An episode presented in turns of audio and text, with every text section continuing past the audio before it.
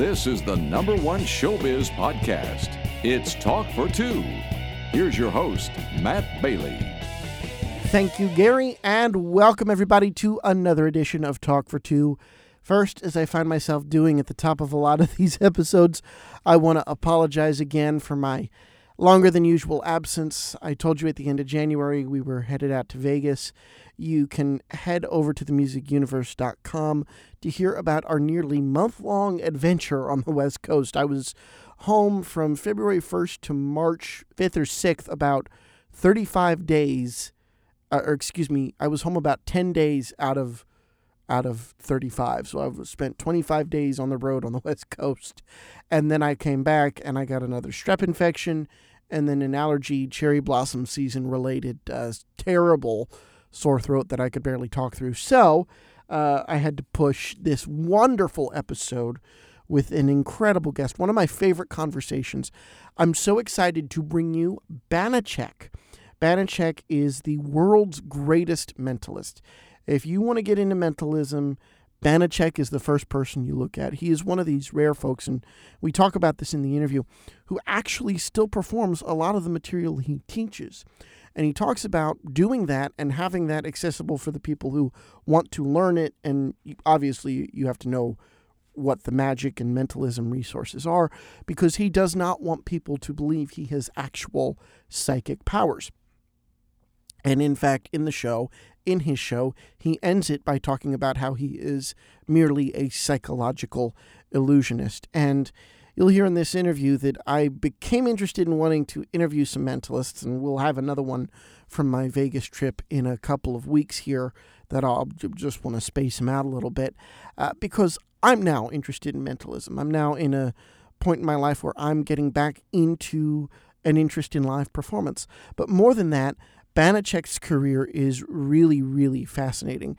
He came on the map as part of Project Alpha. He reached out to James Randi, uh, the world renowned skeptic, the late James Randi, uh, and said to him, If you ever need somebody to try to fool scientists, I'm your guy.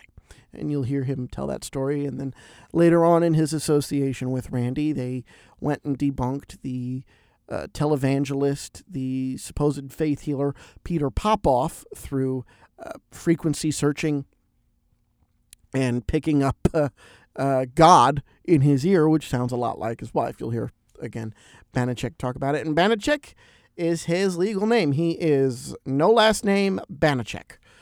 Banachek, no last name. Uh, and talk about the story of changing his name. It's a nearly hour long conversation. We sat in his studio in Las Vegas and we just talked and about mentalism, about magic, about psychic fakery, about James Randi, about the Alpha Project, about his new show at the Strat, Mind uh, Mind Games, and of course he has his own podcast, which he said he would put this interview on, called Banachek's Brain. So go ahead and check that out, and I'll link that in the description box on talkfor2.com. And if you get a chance and you're in Vegas, make plans to go see this gentleman. He performs a matinee, a four o'clock show at the Strat in the same showroom that Sammy Hagar performs in. And it's a really beautiful, intimate showroom at the Strat. I know North Las Vegas, the North Strip, the North Strip in Las Vegas, excuse me, is a little bit uh, is not as well populated as Center Strip and sometimes South Strip, but it is worth checking out the Strat. The Strat is newly renovated, very lovely property now, and Banachek's show fits perfectly. So I want to waste no more time getting to this interview. This is a truly fantastic conversation. Here now to tell us exactly the kind of mind games he plays, our interview with Banachek. Banachek, thank you for making the time here in person in Las Vegas. How are you, sir? I am doing fine. It's good to have you in our studio, actually. Yes. yes, this is a cool, cool studio. You do your podcast from here. I do my podcast in DC from my studio. A cool setup. You use same equipment I do, everything. So tell me a little bit before we get started. Tell me a little bit about your podcast. So my podcast is Banachek's Brain, um, which basically means that I can talk about anything that enters my brain, Mm-hmm. anything that I'm interested in, you know, and uh, much to the chagrin of Tyus sometimes. uh, you know, we did a whole episode on toilets one time, literally, literally on toilets, and it was great. It was fantastic. He hated it, but you know, so yeah, we're we're kind of like eclectic, all over the place. Whatever we want to talk about, we talk about. Yeah, I love it. I love it. It covers skepticism. It covers mystery. It covers uh, science. It's it's a little everywhere. Well, we're going to get into that uh, in a little bit because I want to talk about your experience with Project Alpha and James Randi and all that stuff. But before we begin, again,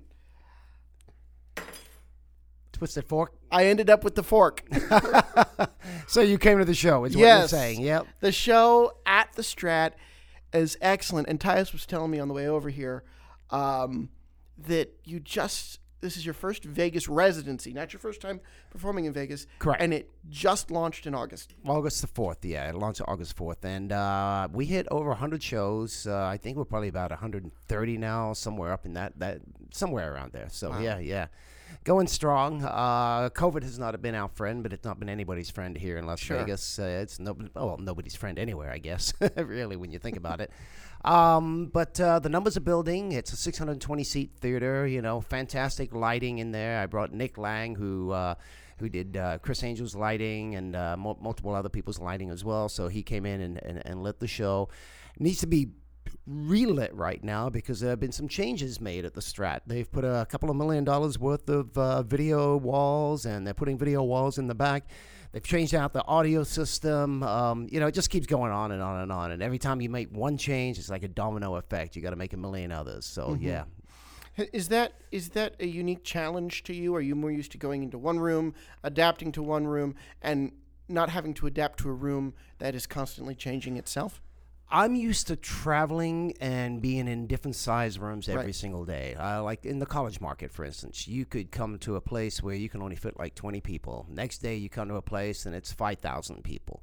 Um, you, you don't know, you know, I, I never took techs on the road with me, uh, so I would show up and uh, it would be a student sometimes who didn't even know how to turn the sound system on. that is my tech for the entire show.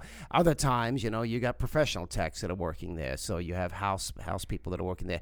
It, it just it just it varied. So as a result, I didn't have a lot of lighting changes, a lot of lighting cues um, for the college market or even for the corporate market. I just sim- just didn't have it. I just simply went up, uh, give me a stage wash, make sure I'm lit as well as the audience, if not better, and you go ahead and do it. What's nice about being in a uh, a professional theater here in Las Vegas on the Strip is um, you have that luxury because light and music and video add so much to a show. It just completely changes it. Yes, you know, I'm I was a magician. I am a magician, I should say. Uh, I got out of it, got into media, but now that I'm in DC, I know a couple of rooms where I can. I want to do. I want to take this, and and turn it into a mentalism show myself. Oh, it's like a podcast kind of Well, mentalism thing, or the, the the idea of the interview, the idea Gotcha. of really looking at someone, getting to know them, and turning that into. Oh, that's I have a few ideas for a show. Yeah. So take a Q, since this is also maybe going to go on your show, I can say. Uh, take the idea of a Q&A act, for example, and instead of the audience asking a question of the mentalist, the mentalist having a fact and asking a question of the audience. Oh, that's great. And That's a great idea. Going into that, so I, I had somewhere I was I was going with this. What yes, what I wanted to say is you say at the beginning because I'm a student of yours. Um, you say at the beginning, I'll offer X amount of money for anybody who can prove I'm doing it this way, this way, this way. I know for a fact you're not, and you are one of the best minimalist stage mentalists I've ever seen. The best. I'll- I'll tell you why- having nothing yeah. and going for 15 minutes. Well, because for me, actually, uh, I'm I'm going for an hour and ten minutes in that showroom. But Right. but yeah yeah. But I do that on purpose um, because I I don't want to do a mental magic show, and there's nothing wrong with that. You know, mental magic where it feels like it you're a magician on stage. Right. I want to come closer to where it feels like I'm a psychic, right? In a way, but yet it's entertaining at the same time. It's not boring. It's entertaining. And I and, and I think the only way you can do that is almost being a minimalist. You know, is not having. You know, I, I if I get any uh, feedback at all, one person said in a review, they said, um, it's not like a big Vegasy show, but in a way it is. But what they're expecting is pyrotech in a, in a, a mentalism show. Mm-hmm. You're not going to have that, right? It's just right. it's just not. But I, I know the other mentalists in town. They do do things where they try to put big props on stage and stuff. Try to build it up and make it more of a, a flashy Vegasy show. But mentalism is what mentalism is. That's not what mentalism is. Mentalism isn't this big, huge. Uh, arena, rock arena type thing, right? Mm-hmm. It's not that. And I know Penn and Teller, I think, I, I now I realize why but they had one thing. Uh, oh, I can't remember what the name of the trick was, but it was very cheesy and Vegasy, and that was their kind of way of saying because I think they were they were a little more minimalist in the beginning, right? Mm-hmm. And I think somebody says, "Oh, they're not the flashy Vegas show," so they went as flashy as they possibly could and had this huge illusion on stage, and that was their sort of in-your-face kind of thing to to that. So, yeah. but yeah, it's for me. I even though I say I'm not real, even though I say I'm not psychic, I still want people to have that emotional feeling of like you just that's what you just saw, right? right. And it's like you said, I offer that money, I offer ten thousand dollars to anybody to prove I I know these people, I've met these people before, you know, mm-hmm. and um, and and yet people still want to say, oh, I think he used Stooges. Like, right. I, I, had somebody on a review said, I, you know, I know he used Stooges. You know, it's about what somebody spoke to somebody ahead of time. No, that's not. I, I, I, I didn't use a Stooge. I don't use Stooges. So mm-hmm. yeah, yeah. You know, gets into the question I have that I think I think about often, which is if you're a magician and you're a street magician, you're David Blaine type, and you walk up to somebody and you show them a card trick, they'll go, "That was a really good trick." Or if you're a stage magician or an illusionist, they, they know they're seeing magic. But there is something about seeing a mentalist where, and you sing this a couple of times in your, you sing this line a couple of times in your show where it's like, "I'm not real." I fooled yep. people into thinking I'm real, and we'll get to that in a minute. Even still, people walk away so entertained and so emotionally spoke to. You, some people you can't convince it's not real. Yeah, I mean there, there are moments in the show where there is shock silence. People don't know how to react. They don't know right. if they should applaud or what did I just see? There are those moments, you know, and and uh, and I know there's those moments because people tell me that after the show. They come up to me, and the very last thing I say in the show is, I'm not a psychic. You know, I'm not an expert at reading body language. I wouldn't put my life on the line and leave it up to destiny, fate. You know, I do tricks. I do tricks with a human mind, um, and and yet it still has that feel of being real. You know, I had a show called Telepathy, and Telepathy was a show that was about my life mm-hmm. really. But the whole first of the show, I guised it into a show about telepathy. What is telepathy? You know, is it spirit whisperings? Is it electrical connections? Is it, you know, what, what do different people think it was through the years? And I was able to perform all the way through that first half of the show as if I was a genuine psychic as if I really truly had these powers, and I was doing it on purpose. And I close with something I think is absolutely despicable. And Tyus, my manager, and I had a long talk about this as well because it is it, it's it's almost crossing that line, but I had to cross that line because I needed everybody in the audience to have the same emotional feeling that they would have if they went to go see a real psychic or a real medium. Mm-hmm. So I talked to the dead at the last half of the show, right? Before we go to intermission. And so I'm talking to people's dead relatives, and I've got people crying and that, and I'm feeling like crap while I'm doing this. I'm feeling horrible. But there's a justification for it because when we come back, I start out as if I'm real, but then there's a point where I talk about mediums and I say they're scum. Why can I say this? Now I get to tell my life story. But the reason I had to do that was because I needed them to have the exact same emotional feeling that they would have if they went to a genuine psychic. Because when people come to me with their anecdotes about psychics, they they're going off that emotional feeling they had at that time. Yeah, but this one thing, and it's about how they felt in that interaction with that psychic. It's not always about how amazing what the psychic told them, although that's what they remember, but it's how they felt in that moment. Mm-hmm. And um, we used to be able to get feedback from that show. And we would get things. Here's, here's one, uh, one, and a lot of them were along these lines. But a girl said, I talked to my mom about psychic phenomena and we can never speak about it because we end up in a huge fight. I don't believe in it. I don't believe in parapsychology. My mom's a heavy, heavy believer. And the moment the topic comes up, we end up in a big fight. We came to see your show. And I sat through the first half of the show, and I'm sitting there and I'm starting to believe that this must be real. Maybe I'm wrong. And we get out into the lobby, and my mom says to me, See, I told you this stuff was real. And I didn't know what to say, she said. And then you came back in the second half and you said it was all BS. And on the ride home, my mom and I had the longest conversation. We spoke about this all the way home. We spoke about it the next morning, and we were actually cordial to each other about it because now we understood where the other person was coming from, right? Mm-hmm. And it was because now they both understood the emotional attachment to the experience. Yeah. No, that that makes sense. But then you get people. I'm going to name drop, and if you want me to cut this out, we can. No, no, go ahead. I'm, But I'm yeah, you take somebody like a Uri Geller, sure. who you and I both know what he's doing because, Yeah. frankly, I've seen you lecture. But Actually, I've been told by many people now, and I, I've seen it myself. Geller is using some of my techniques. oh wow, Yeah. why won't he drop character? He can't. Wh- Why are there some mentalists who just Well, won't drop character? So let's say Geller's too happy, so got to be careful with this. Let's say that Allegedly drop uh, yeah, character. Yeah. well, exactly. Yeah. So let's say let's say Geller Geller has said himself, you know, if I was a magician, you've got to say I'm the world's greatest magician because I would have fooled so many people. But he could never ever say, even if he was a magician, which I personally believe that he is, right? Um, and I've seen what I believe is evidence of it time and time again. Uh, and I also know Geller and met Geller, so you know we've we've had conversations.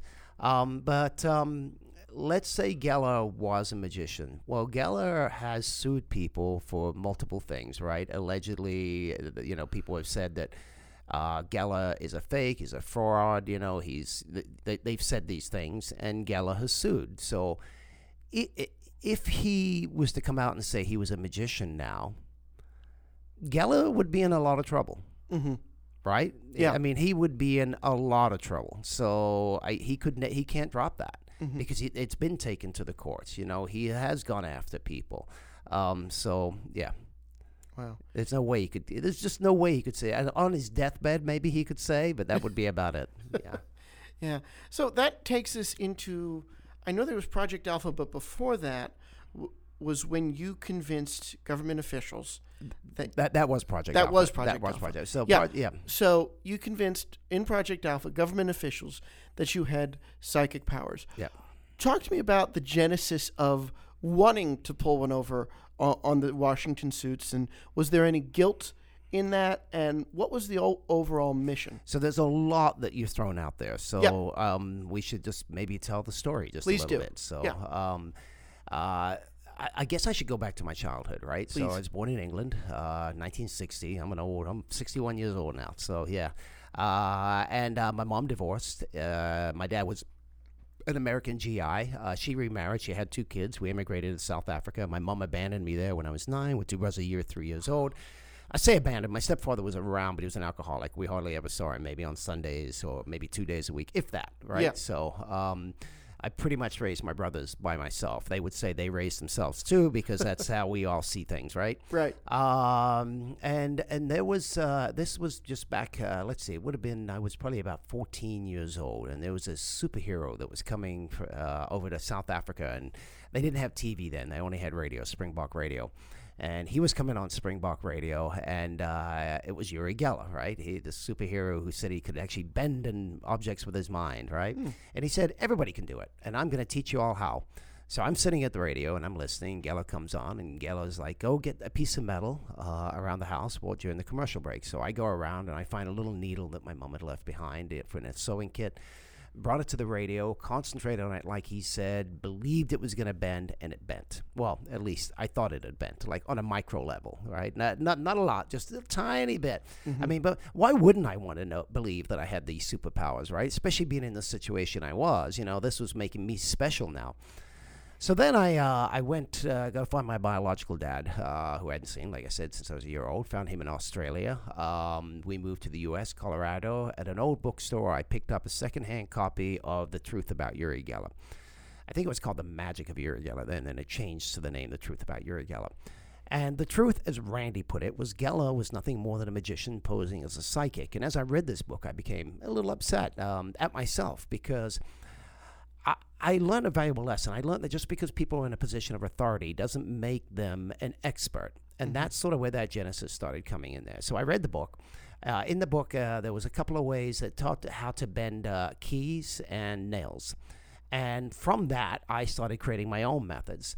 I'd never actually seen Geller perform, of course, never seen him do anything. And I'd heard that when you see Geller, you actually see the things bending. Well, back then, I found out later when I did finally see Geller that that wasn't always the case. You saw it with nails and you saw it with keys, but with the regular silverware, it was usually hidden in a kid's hand that was brought out from the audience or somebody's hand. They took their hands away and it was bent. Uh, so I started creating my own methods, uh, which ended up being much far superior than what Geller was doing because all my bends, you had to actually see the things bending. Mm-hmm. So much so that the kids were stealing all the silverware from the cafeteria, bringing it to me. They went to plasticware until I graduated. Uh, I figured a way to make the school bell go off early by crossing wires in the hallway. Um, and I told him, I, I told That's all the great. kids, we're going to set it, what, watch today, the bell's going to go off great. early. We're going to get out of school early. You know, I did that. I got in trouble for both of those, by the way. That's great. But I became a little cocky. I wrote Randi a letter. I said, "Look, if you ever need a kid to try to fool scientists, only to come out and say it was all a hoax, I'd be happy to." And I didn't expect to hear back. I got a letter from him saying, "If you're ever in New Jersey, New York area, come visit." He lived in Rumson, New Jersey. The opportunity did come about at one point. I went to go visit him. Uh, you, you come up to the house, and it's exactly like a wizard's house, right? The front door opens the wrong way. There's a secret way with a magnet to uh, unlock the door in the front. Uh, he had a clock that ran backwards. Uh, he had uh, hidden staircases, hidden bookcases that uh, had rooms, hidden rooms behind him, and you know he had big, huge macaws. He just had all, you know, typical magician's Right. house, right? For the lay people listening, James Randi is about as close to a real Gandalf as you are going to get. Just Yep. an incredible, Yep. incredible guy with the long white hair, white beard. Just Back in, those, back in those days, he wore a yellow shirt and a Batman belt. Like, Oh, that, wow. that was his thing, right? he had to get rid of that when they they gave him the, the, the MacArthur Award. he had to dress a little bit a little nicer. So yeah, um, but anyway, so I met Randi, and he didn't ask to see anything. Didn't ask to see me perform or do anything, which I thought was unusual. Um, didn't teach me anything. Um, well, he did teach me one thing. I, I didn't I, I didn't know that when you got yogurt back then that you had to mix it up to get all the taste in it. I had no clue because I hated yogurt up, up until that moment. So he did teach me that. Anyway, so I go back to Pennsylvania, um, and uh, where I- in Pennsylvania? uh, Washington, Pennsylvania, which is just south of Pittsburgh, uh, Oh, cool. between Pittsburgh and Wheeling, West Virginia.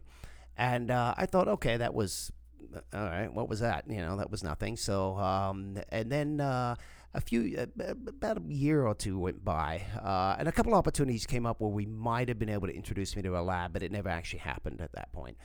Now, scientists have lamented for years there's no evidence of ESP under proper scientific control due to lack of funding. It was my contention, had nothing to do with funding, and this is what I told Randi. I said, I believe that their biases were getting in the way. In other words, they believed in this phenomena, so rather than using proper science to document it and find out if it's real first, which should be the first step, they already believed it was real. They skipped straight ahead and they were trying to now document it so they could show it to the rest of the world. Um, and then there, I had another hypothesis too, and it was that because they had PhDs, they thought they were too smart to be fooled by somebody who didn't have a PhD, and they wouldn't ex- uh, accept the expert opinion of somebody who basically is has a PhD in magic, although you can't get a PhD in magic, but basically knows magic inside and out. And uh, so a friend of mine, uh, Washington Hospital, came with an Associated Press article, and it said that they will they just been given a half million dollar grant by McDonnell uh, James S. McDonnell, uh, McDonnell Douglas Aircraft, who had all the uh, uh, built all the planes for the military back then, and had all the contracts with them. And uh, so uh, back then, a half a million dollars was a lot of money because this is back in 1979, right? And uh, they they were looking for kids who could bend metal with their minds. So that was right down my alley. So I wrote them a letter, and they said they would like to see me. Uh, Randi called me about two weeks after I'd been down. I not actually got a, a letter back from them saying they wanted to see me. And he said, "Hey, there's this guy that's been given, you know, a half million dollar grant at, at Washington University in St. Louis." I said, "Think of his initials." He said, a P and a P? He said, "How do you know?" I said, and I explained to him I'd already been accepted. he then told me about another kid who had been accepted as well, uh, by the name of Mike Edwards. Mike had already been there and bent some keys and impressed them, but Mike didn't know where to go from there, so he called Randi, and Mike is the one who actually called it Project Alpha back in those days. Uh, he, he, he gave it the name. And uh, I said, Well, what do you know about the kid? He said, I don't know much about him. I said, Well, can I trust him? He said, I don't know. Play it by ear. Um, and Mike had had this same conversation with Randi. He said, if this guy Steve Shaw, which was my name back then, you know, is is is is not any good, I'm gonna call him out. Like I'm gonna pretend like he's a trickster, you know, and I don't know him or anything about him, right? And Randi said that's fine. So anyway, I get to St. Louis. I get off the plane. I meet Mike. We hit it up uh, like right away. We knew it was going to be a lot of fun. And uh, there's a lot more stories, but uh, I don't know how much time we have. So basically, what happened Take was all for the time you want. for the I'm- next for the next four years, we can 108 hours total. We went there the whole four years. We convinced scientists that we could actually bend and move objects with our mind.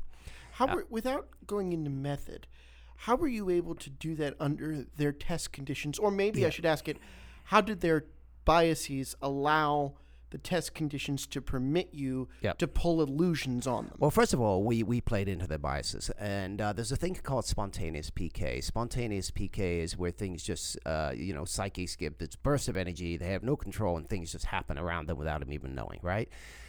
If you can do that, then the scientists will sit there and go, I want to get that on film. Someday I'm going to get that on film. That plays a little bit to their bias, right? And I started that right at the moment Mike and I, we got into a rental, uh, we, we got into Peter Phillips's car, actually. Peter got a rental car at the airport the first time we got there. And we're following him in, the, in, in his car. And I look in the back seat and I see a briefcase. And I go, oh, okay. So I slide it to the front. It's locked. I'm like, oh, okay. So they don't want you to get in there. So I pick the lock, get inside, and it's all this cutlery, like all this silverware is in there. So I start bending it all up. I lock it up, put it in the back seat. I sit there for a little bit, twiddle my thumbs. I open up the glove compartment. There's some metal in there. I bend that up. I start to reach over for the car keys, and Mike is like, Don't. You've done enough damage already at that point, which I had done enough damage. But that was so that later on he would find those things and go, Man, their energy is so great. I just need to get that in the laboratory and need to get that on film. So we were already playing for their biases the moment we got off the plane. And, and we knew we had to do that because we didn't know what we were walking into. We didn't know if they're going to have uh, one way mirrors with cameras behind it. Are they going to be leaving cameras running when they say the cameras are off? Um, you know, do they know anything about magic? We don't know, right? So every bend we did in the beginning was on a micro bend. Now, I should back up a little bit. Before I arrived the first time, Randi sent them, just kindly sent them out of the blue, 11 caveats of things they should and shouldn't do. Don't let the subjects work with more than one object at a time. Uh, don't let more than one subject work at the same time because they can distract you, you know, but by doing things like this. Uh, mark everything on a micro and a macro level. And there was 11 of these things, right? Um, they showed us that list. They said, this guy by the name of Amazing Randi, have you ever heard of him? We acted like we hadn't. Said, uh, you know, send us this list. Take a look at that. And we read the list, you know, and then they just started laughing. Said, there's no way we could do those things. You guys would be so uncomfortable. So already their biases were getting in the way. They wanted, oh, because one of the things was don't let the, so it's probably on the roof up there. We've actually have uh, uh, people putting tiles on the roof. So, but Yep. you, we won't pick that up on the mic. So, Okay. yeah. Um, so immediately, right off the bat, you know, they threw that stuff away. Um, and they were willing to let us control the tests. Uh, they didn't mark everything on a micro and a macro level. In fact, they marked it only on a macro level. And the way they did it was they would have all this cutlery, different types of cutlery, of course, not all the same, but different types, so different sizes. They would measure it at the neck and at the ends, you know, how high it was off the table um, mark all that down, and then put you know the number tag that was next to it. And I would just hold an item, and I would say, "Hey, this tag's in my way. Can I take it off?" Yeah, um, you can. Yeah, so now I'm controlling the experiment, right? Which you shouldn't let the subject do. I put it down, concentrate, nothing happens. Pick up another fork that looks completely different. Take that tag off, put it off, concentrate. Then I reverse the tags. Then maybe an hour later, after you know, because we would sit there for hours trying to bend things pick one of those up, concentrate on, it, say, here, go ahead and measure that. And they would go ahead and measure it. And of course, now it's changed because it's changed basically because the tags had changed, right? Mm-hmm. It hadn't actually bent. So those were the micro bends we were doing in the beginning. Wow. Or more than one object, one object on the table. As you lean over, you actually put your arm on one of the forks, push down just a little bit, pick up one of the other forks. So things like that. Again, shouldn't let us work with more than one object at a time. So they broke every single rule that was on that list. Now, I should say, um, because this is an interesting story, uh, further down the line, we were at a convention where Uri Geller was. You mentioned him earlier. And um, there was a guy uh, by the name of Tony Edwards who came over from the UK, uh, a BBC reporter. And he wrote Randi because Randi was the leading skeptic. Said, "What would convince you this was stuff was real?" Randi sent him the same eleven caveats. Now it was me, it was Mike, who I mentioned, uh, and there was another kid, Masuaki Kiyota from Japan. Mm-hmm. Masuaki uh, had become famous for twisting forks, kind of like the twisted one you got there. The only thing was that Masuaki had a gimmick in his shoe, and he would put the fork in there, give it a twist uh, when nobody was watching, and then later on make it look like he was actually making it bend. It became the holy grail for me to find a way how to do that without using an object like that and being able to do it real time. And I finally came up with a method, uh, which that's another whole story, another tangent, another rabbit hole. Sure. But um, so this guy followed every single one of Randi's rules. Now, a lot of people will say, what harm does bending metal do? What harm do these things do? What do these beliefs do? Well, they, they chip away at critical thinking. And when you chip away at critical thinking, you leave yourself open for things uh, like nowadays, you know, nobody can, nobody knows what to think about COVID. Nobody knows what to think about anything anymore, right? Right. You just, you, you, you don't, you, you basically, you take anything that goes with your bias and that you use that to support it. You don't care if it's a fact, it becomes, you know, your fact. And people say that, well, that's not my facts. Well, no, that's not the way it works. Facts are facts, right? Opinions and opinions. They're two totally different things. But anyway, back to Tony. So the camera, he follows everything. Nothing happens all day. The cameras go off. Masuaki Kiyota then magically starts to uh, twist the fork when the cameras go off. Edwards, Tony Edwards, starts having uh, like complete mental breakdown, screaming, yelling about how evil Randi was, how bad Randi is, and you know he shouldn't have listened to Randi and that. Um, and he looks down the front of his pants and there's a white splotch that well, wet splotch right there. And he says he had a demonic ejaculation. Literally came straight out and said, "I just had a demonic ejaculation," screaming it. Right? I had to spend the night with his assistant Dee Clayton in her room all night because she was scared to death because he kept calling her every five minutes, screaming and yelling about Randi.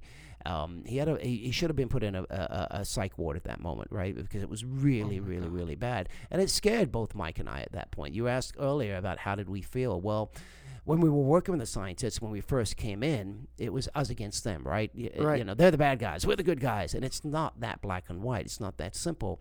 Peter Phillips was a wonderful, wonderful man, right? Very good heart. The, uh, the, the Peter Phillips, the scientist, A- and, that they were great people. You know, we ate with them, we had lunch, dinner with them every day. You know, we spent off time with them. They're just good, good people.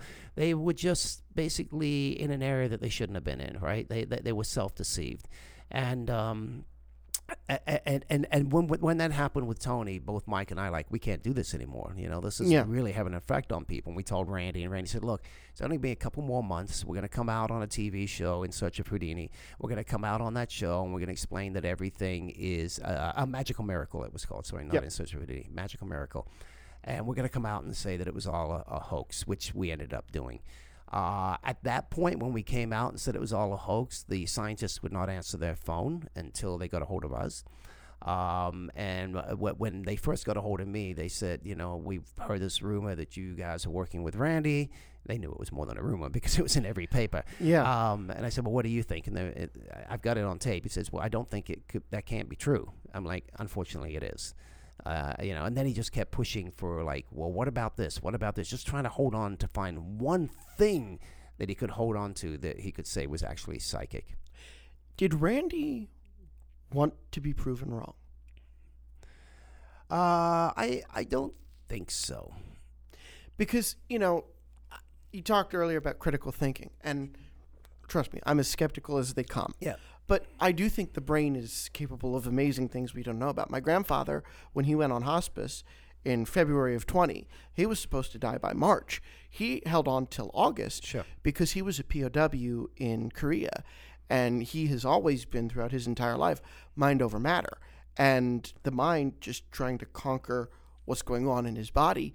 That's how he held on for so long. I think the mind can do amazing things with your body. My grandfather laid in a bed for five years, dying because he didn't want to die. You Right. Know, there's, it's, uh, you know, you do see this quite often. My uh, mother-in-law, well, my ex-mother-in-law, um, she passed away yesterday, actually, the day before yesterday, and it was an interesting thing. Um, you know, I knew her pretty well, a little close to her, not super close, but close. Um, and um, she just decided she'd had enough taking pain pills and everything, and she wasn't going to be taking her meds anymore. She was done. She was done. And I think that's I think people should have that choice. You should have that choice. When you're done, you're done. We're all going to die anyway. And my Right. opinion is like you know, bet, what what better way to go than choosing your own way to go, right?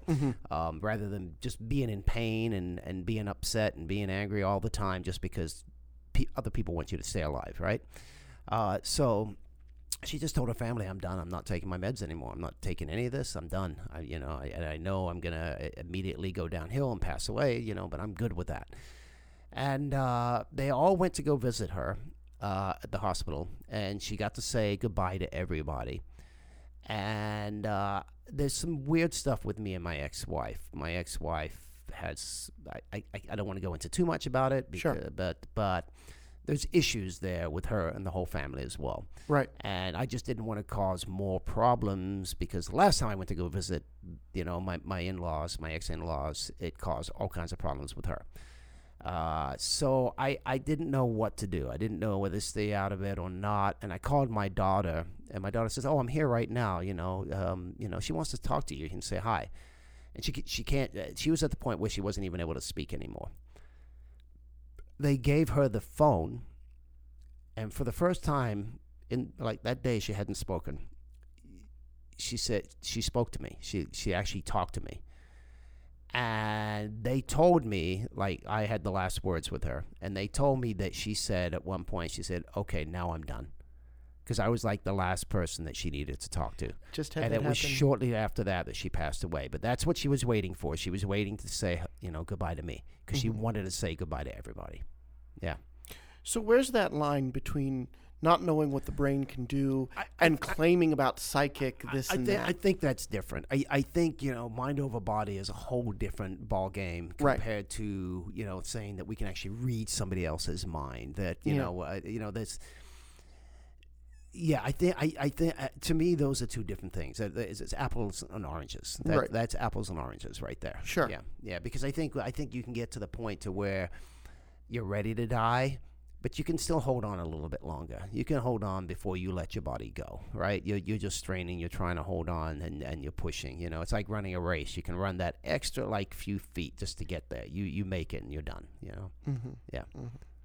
So let's talk about Uh, mind well, well, games. let, us go back. For Sure, please. second, Back back to Randi.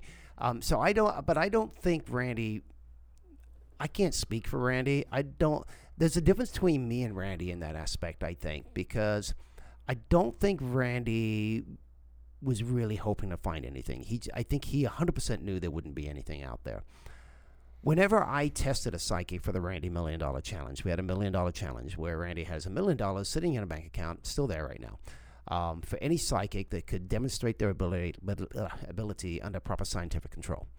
Um, I've tested many psychics on his behalf, and I have this interesting switch in my head that the moment I go in, I want to believe that this person can do it. And I, I put this switch in my head in that moment, and I'm not going to let him get away with anything, and I'm not going to break any any of the controls, right? Uh, But but I really truly hope that they can do it. And part of my thinking on that was like, if a psychic could truly prove they had these abilities, and this is my whole thing with mediums, right? It would change science. It would change science as we know it. And that's why I would think that a medium who knows they can talk to the dead and truly believes that they can has a certain responsibility to humankind to prove that this is actually real, as opposed to just trying to make people what they say, comforting people, right? Um, and making people happy, as some people say. But you know, I can give crack to a junkie; it's going to make him happy. It doesn't mean that it's good for him. And not going through the grieving process, which is what they stop. They stop the grieving process. is bad for people. You need to go through the grieving process so you can tin- continue with the living and not be living with the dead. do these people convince themselves that they have these powers, or are they just that narcissistic that they think they'll get away with it? I think the majority of them are narcissistic and think they can get away with it. I do think there are people that believe they can actually communicate with the dead. They know that they're not really hearing anything, or maybe they do hear some sort of something in their head, or maybe they're just going off instinct and jazz mentalism kind of in a way, and they get hits. Uh, I- I- because it's the same thing. Like I have a very good friend, um, uh, Ray Hyman. Ray Ray told me he he actually started uh, CSICOP back in the day. Um, and Ray, uh, one of the biggest skeptics, well, the biggest skeptic society around, he started it with Randi, Martin Gardner, and uh, Paul Kurtz, and a few others. And he was giving talks on tarot cards, but he never actually read tarot cards, right? But he was giving talks on why this stuff could not work from a scientific point of view. And there came a point where he said, you know what? If I'm going to be doing this, I should at least learn a system, go out and experience what it's like to give readings, right? And he started doing that. And he started getting hits and more and more hits. And the more he did it, the better he got. And he was he started thinking to himself, wait, man, maybe there's something here that I didn't understand. I, I don't understand this. And it wasn't until a friend said to him, Look, Ray, you're a smart man, you're a scientist, you know, look at it scientifically. And the guy gave him a suggestion. He said, Look, give a reading to somebody. Try to remember as much as you can about that reading and give that same reading to the next 15, 20 people you give a reading to. Now, Ray, who's a very honest person, was now left with a dilemma because he's learned a system. He's supposed to be using that system. People are paying for him to use that system. Well, not that system, but to use a system. Mm-hmm. And now he's got to lie to people. Before, he didn't feel like he was lying. He felt like he was actually using a system and giving them readings, even though he didn't believe in it in the beginning. But now he's got to lie to people. But he went ahead, he, bucked, he sucked it up, he went ahead and did it. And he found out that he actually was getting better responses from all the people that the reading was not meant for than the person that it was actually meant for. He got a good, he got, he got you know good good response from the person it was meant for, but it was even getting better responses from most of the other people as well because he just got better at delivering it, right? Oh wow! And he realized what was happening. He was just getting this positive feedback. He wasn't getting any of the negative feedback from people, and it basically people were interpreting it to have meaning. They were projecting it onto their own lives, and Mhm. that's what was happening. It's incredible. Th- This whole art form, psychological thinking is just, it's what you have done is incredible. And it's, I don't want to say it's distilled down, but you can see Banachek's skill uh, at Mind Games at the Strat. It opened in August. Talk about what that experience has been for you doing a lot of the routines that you're known for in the magic world now for people nightly here Yeah. in Vegas.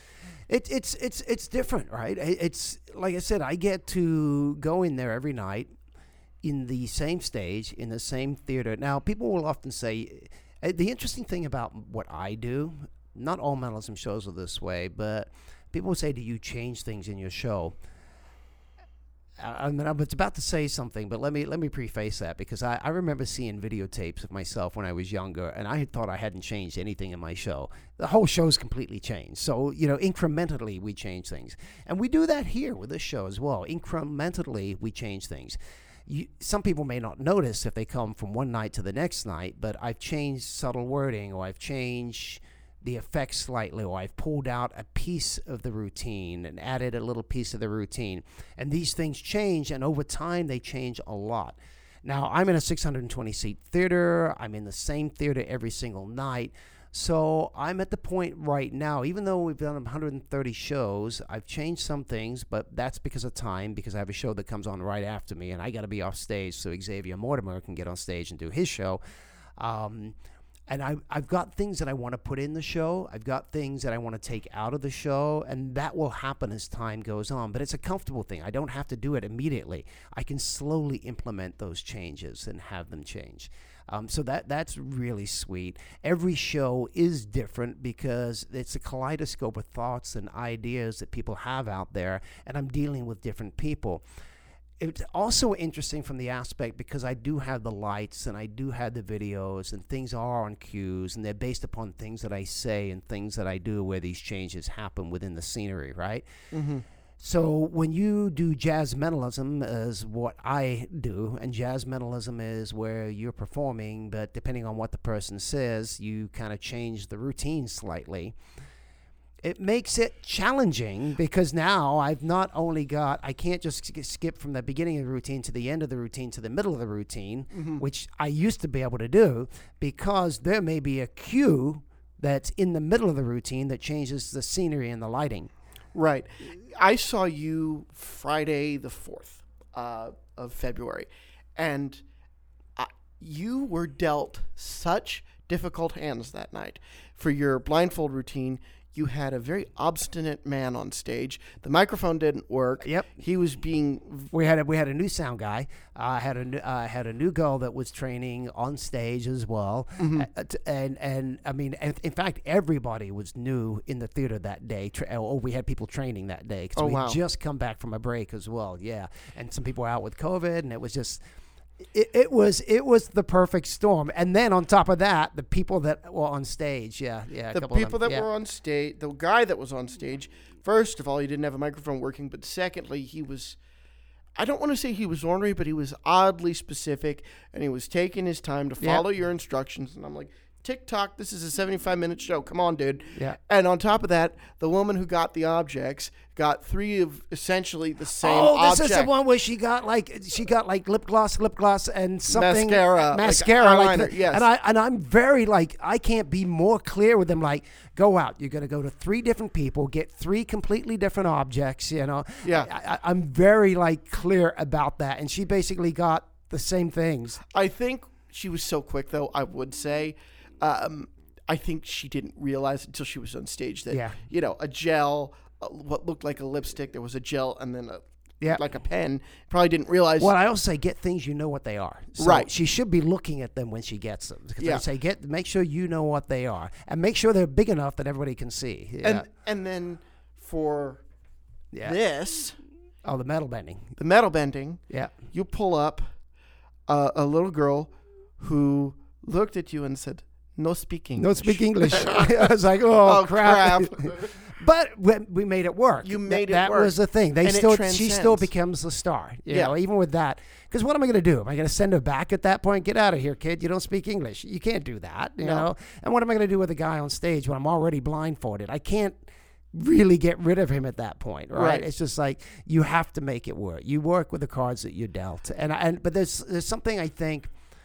I think there's something also charming about that. There's something Yeah. sometimes when you have a difficult ex- spectator, and I'm not an ass to them. I don't treat them like crap. You know, I know other mentalists who would have taken that situation and tore into those people or, or had some old comedy club lines because I work comedy clubs. I got those lines too. You know, where'd you learn to whisper in a fucking helicopter? You know, it's like, you know that, that there are people that use those lines in town, and you can't do that when you're dealing with people in these situations. But mm-hmm. they do do that. They still do that, right? So I like to. I think there's something about even when a person is being difficult on stage a little bit, you still being nice to them and treating them nicely. Indeed. You know, once in a while I'll point out, oh boy, it's going to be one of those nights, isn't it? I'll say something like that, Yeah. which gets a good laugh because everybody's in on it at that point, right? Exactly. And if a person is like, like I've had people, I don't think that guy was being like that way on purpose. I think it's just the way he is. Yeah. But I've had people be a bit of a a hole, you know, Right. like that. Well, and, I'll, could- and, I'll, and I'll say to them, I'll say, look, if you try to trick me, you're going to trick me. Like it's going to Yeah. be, and it's not going to be entertaining for anybody else. You know, it's Yeah. only going to be entertaining for you, and that's kind of selfish. So do me a favor, work with me. I, I will say that if the person is really, really like obviously being a, a jerk, you know, Right. Well, I knew he was going to be difficult because I don't know if you heard this because you were giving instructions, but he goes, "What? Nobody else had money?" Because you asked for somebody that has money. What? Nobody else had a bell? And me being a magician and studying Yeah. mentalism, I'm just trying to do the respectful thing of of oh, not. Oh, he said that. Yeah. Oh, I didn't hear that. No. Participating. Yeah. Otherwise, I would have raised my hand and been like, "Yeah, I'll be cooperative," but I'm trying to do. The Yeah, no, no, no, no, yeah, yeah, no. Oh, wait, he said that, or He goes, "What? Nobody else had money?" like trying to Oh, really? funny. Yeah, I missed that. Yeah, yeah, I missed that. Yeah, You know- he must have said that when he was way out in the audience, still somewhere. Yeah. So how do you? T- I mean, obviously, I know Vegas. I've interned Yeah. at Vegas shows. There's clocks everywhere for the performers to make sure they're off on time. There are not. Really? Uh, there are not. In fact, I bought a big LED. It's way up in the booth, in the very back, in the booth up there. But they take it down for the other shows. So how do you time when you are dealing with somebody that takes a little bit more time Yeah. to understand your instruction to to do what you need them to do? How do you time that out? So this was a problem when I first got into that room because sometimes it, it, this is an interesting room because the, uh, the, it's tiered seating as well. And what I mean by tiered seating is you pay more to be up front. So there are times when you won't have that many that are sitting at the tables up front, and you'll have more people way in the back. It takes a while for some of those people in the back to get up on stage. So I try to choose people as much as possible in that bottom area where the tables are, right? Mm-hmm. Just and it's more of, of economy of getting them up on stage because I don't like dead time. I like to be doing something. It's it's why when I do the blindfold, uh, when the lady's collecting objects, uh, some mentalists might have somebody go collect objects and then come up on stage and they wait and they talk during that time a little bit. But I'm doing the dollar bill with the guy on stage at that moment. That dollar bill is just filler for her to get the objects, right? When um, when the blindfold's coming off, she's taking the objects back. So there's always something happening in those dead times. Always something happening. Uh, uh, but in this room, it causes me a few problems because now I end up with less people to be able to select from, and I end up with people like that guy right mm-hmm. there, and then I have to make it work. So yeah. Um, because I tend to have certain specific types of people I like to use. I've had people come to shows before when I've done corporate shows, and they said, "Man, I've come to see your show three times when you've been in town, and all three times you've chosen me." And it's something about them, and I really can't tell you exactly what. It might be the way they're smiling, it might be the way they laugh, it might be what they wear. That's why I'm choosing that person. Right. You know, and and you'll interact with the audience too. Like I didn't do anything, and I ended up with the fork. Here, check that out. And, Yeah. You know, you let us keep it. Um, So this is not the first time that you had the fork, you said, right? no, this is the first time. Oh, it is the first You let time. me keep Okay, it. okay. Because I've had people come up and say, "Look, you know, this is not the first fork I've got," and it's like out of hundreds of people, I've chosen that same person like years apart. Yeah, It's it's always funny when that happens. and I can't tell you why. but Yeah. there is something. There's that I've been doing it so long that there's a certain type of pe- person I choose for things. I've gone. Are you familiar with Hamner and Barber out in Branson? Dave Hamner and Jim Barber. They're magician and ventriloquist out in Branson. You know what? I've heard the name because I was in Branson for a little bit Right. uh, two summers ago, I think it was, or something like that. So yeah. my best friend that I met completely coincidentally in D.C. was on stage with Jim Hamner, and I know Hamner very well. This show started as uh, my show for those listening on Banachek's Brain started as a ventriloquism podcast. Um, Oh. So you mean I didn't have to speak at all? you could have done this whole interview here with So- pretending you're with me? So I know Jim Barber, but my best friend was like, "Yeah, I was in Branson. We went to see Hamner Barber. Jim pulled me up on stage." I'm like, "Jesus, I could call him right now. You could tell him that." So it's really funny how years apart things can Yeah. end up being the same on stage. Yeah. It's it's awesome. You mentioned in the show uh, a couple of times, and especially with your finale, uh, religion, that kind of thing. You a religious person? I am not. No. No. No. Um, however, having said that, my kids um, were the youngest altar servers in their church. I supported them 100%. Uh, I used to go to church with them. Uh, when I go to Houston, Texas, I go to church with my daughter. my poor daughter. She's like, Dad, please come, please come. I'm like, all right, I'll come with you. And uh, so we go, and we go see, um, oh, what's his name? The big, uh, the guy that owns, uh, uh, uh, why can't I think of his name? One of the big, big one- Osteen, Joel yeah, Osteen. Joel Osteen. Yeah. Joel Osteen. So she goes to Joel Osteen's church, right? Oh wow. And she says, Dad, they never, it's never about money. They don't ask for money and everything, you know, that. I get there. The whole sermon was all about tithings, like the whole thing. And she just looked at me and said, It's because you're here. it's because you're here, Dad. I'm sorry. You know, I was like, I just laughed. It was like, yeah, it's never about money, baby. See, I could keep So, talking to you because, you know, you you you debunked Peter Popoff.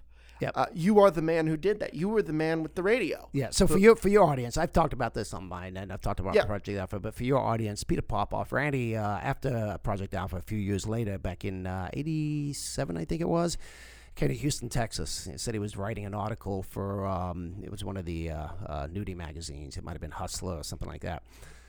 He said he's writing an article on uh, evangelists. He says, There's one in town I'm going to go see. You want to come see him with me? I was like, Yeah, of course, I want to come see him with you. So we show up, and there's about 10,000 people there. And we're sitting there, and this man of God comes out on stage, and he said he was getting the Word of God. Now, the Word of God, basically, God talks to you directly, and He gives you information, right? Kind of like my Q and A routine.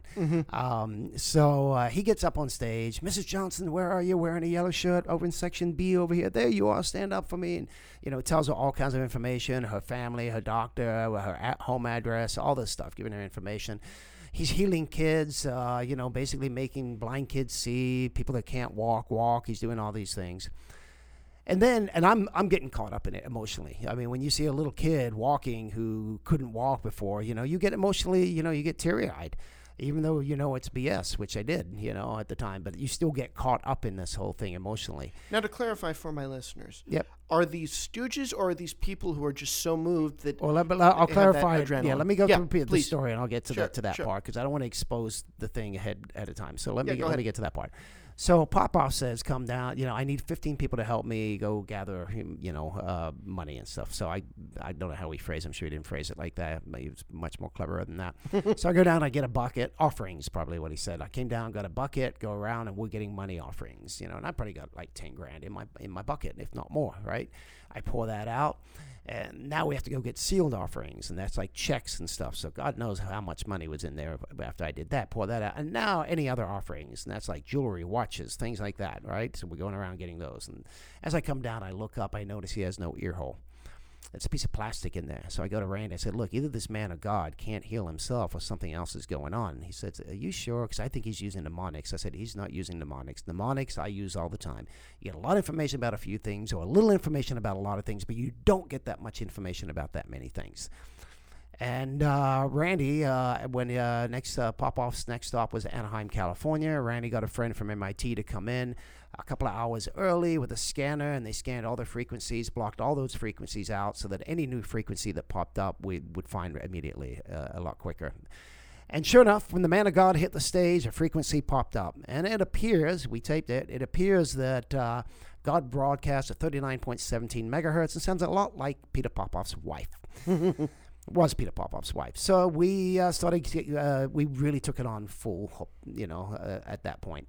And uh, we had uh, people like try to get healed. We had one guy dress up as a woman, uh, Don Henvick, and he was cured of ovarian cancer, which is impossible, of course. Um, anyway, we got all this footage, and then what we did was we took it to the Tonight Show. Randi went on the Tonight Show with it. He showed Peter Popoff's revival because Popoff, you know, fortunately for us, he broadcasts his show every week. So we were able to take that footage, live footage, show that, and then we were able to show it again with the uh, the voiceover running with it, right? And we could actually hear Mrs. Popoff. And uh, Johnny Carson, uh, who hadn't been told what was going to happen, always wants to know what's going to happen on his show. But his people said, "No, you don't. You don't want to know this time. You want to be surprised." And he says, "Does he know about this?" And we, nope, doesn't know about it. Oh, the other thing Johnny said was, "Oh shit!" in the middle of this, and so they had to edit that out, which they never edited Johnny's stuff ever. You know, he didn't want it to be edited. It took about two years for Popoff to end up finally going off the air. He's back on the air now. Um, and he's just doing things like, hey, Mrs. Jameson, you know, uh, it doesn't say names even. He just says somebody out there has cancer, somebody out there has a headache, and he's selling his healing water, which is water from Chernobyl right now. It's been water from all other places at times through the years. Um, but supposedly there's this area where people, when they drink the water, they get healed of radiation, you know, which is just total BS. So that's that's what he's doing now. Now, the tricks that Popoff were doing were basically he would have people fill out prayer cards ahead of time, um, and then they would put them into a box, and then those would be switched at some point and go to Mrs. Popoff out in a truck, and she would sort through them, take out some of the best ones. Another little trick was a Kathryn Kuhlman trick, and this is how you get people to walk. You wait for somebody who's walking in with a cane. People come to these things hours ahead of time, right? And uh, one of its people would say, "Hey, you know, I, how would you like me to put you in a wheelchair? I could put you right up front." Who's going to say no to that? So this person who could kind of walk with a cane, but not real well, but could walk, gets in a wheelchair and they're up front. At some point, as they're pushing them down there, the assistant says, "What's your name? Where you from? You know, oh yeah, hopefully Mr. Popoff will get to you and help you." So now he's got all this information, writes it down, gives it off to Mrs. Popoff. At some point, the man of God can come out and he says, uh, he'll point at the person in the wheelchair right there. You know, he says, "Now, I, you know, we've never met before, have we?" Well, of course not. You know, his person met him, right? He says, God tells me your name is, and God says this, and God says you'll never be able to walk again. And the guy probably questions in his head, well, he's a man of God. I'm not going to question him. He must mean never be able to walk properly again. That's, mm-hmm. That must be what he means. Because he also tells him why he can't walk as well. He says, I say you can, God says you can, you know, and does the whole thing. Stand up. Now, keep in mind, the guy's got 10,000 eyes on him, so he's got all this adrenaline flowing through his body. The dopamine's hitting, you know, the pleasure centers. He's feeling really good at this point. Probably not feeling as much pain as he did earlier, right? The guy stands up. First miracle to everybody else is the, the guy who couldn't walk is now standing, right? As far as they could, they know he couldn't even stand. He says, take a few walks. Well, next miracle, a guy who couldn't walk is now walking. He could walk like that, but he even he's feeling like I'm walking better. Popoff takes a cane, breaks it, throws it off stage. Nobody questions why a guy that couldn't walk had a cane. They just don't think that far, right? And then Popoff goes, sits in the wheelchair, says, go to the back of the wheelchair. The guy go hobbles to the back of the wheelchair. He says, push me. He pushes him. So now you got a guy who couldn't even walk pushing somebody else in a wheelchair. But basically, the wheelchair acts as a walker, right? So now he takes the chair, Popoff does, gets out of it, puts it back where it is. Says, That's your wheelchair, right? And the guy's going to say yes. Just like, right, if you get out of that chair right now and I go, oh, that's your chair, right? You're going to say yes. You're not mm-hmm. taking it home. Right. But it's your chair.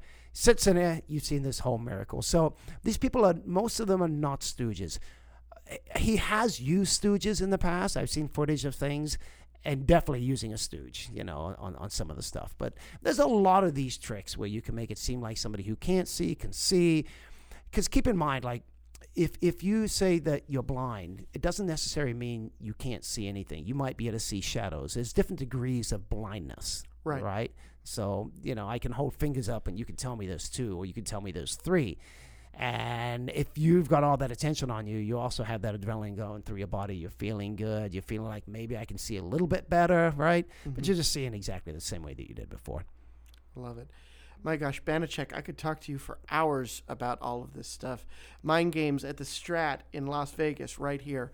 Go see it. This Come see man Has fooled scientists, and he will fool you. Thank you. You can go to banachek.com to get tickets. It pops right up. It'll take you straight to the Strat. Um, you know, keep an eye out for my podcast, Banachek's Brain, as well. Uh, anything Banachek online, Instagram, Facebook, you know, just put in Banachek right there. You know, shout out, say hi. I like it when people say hello.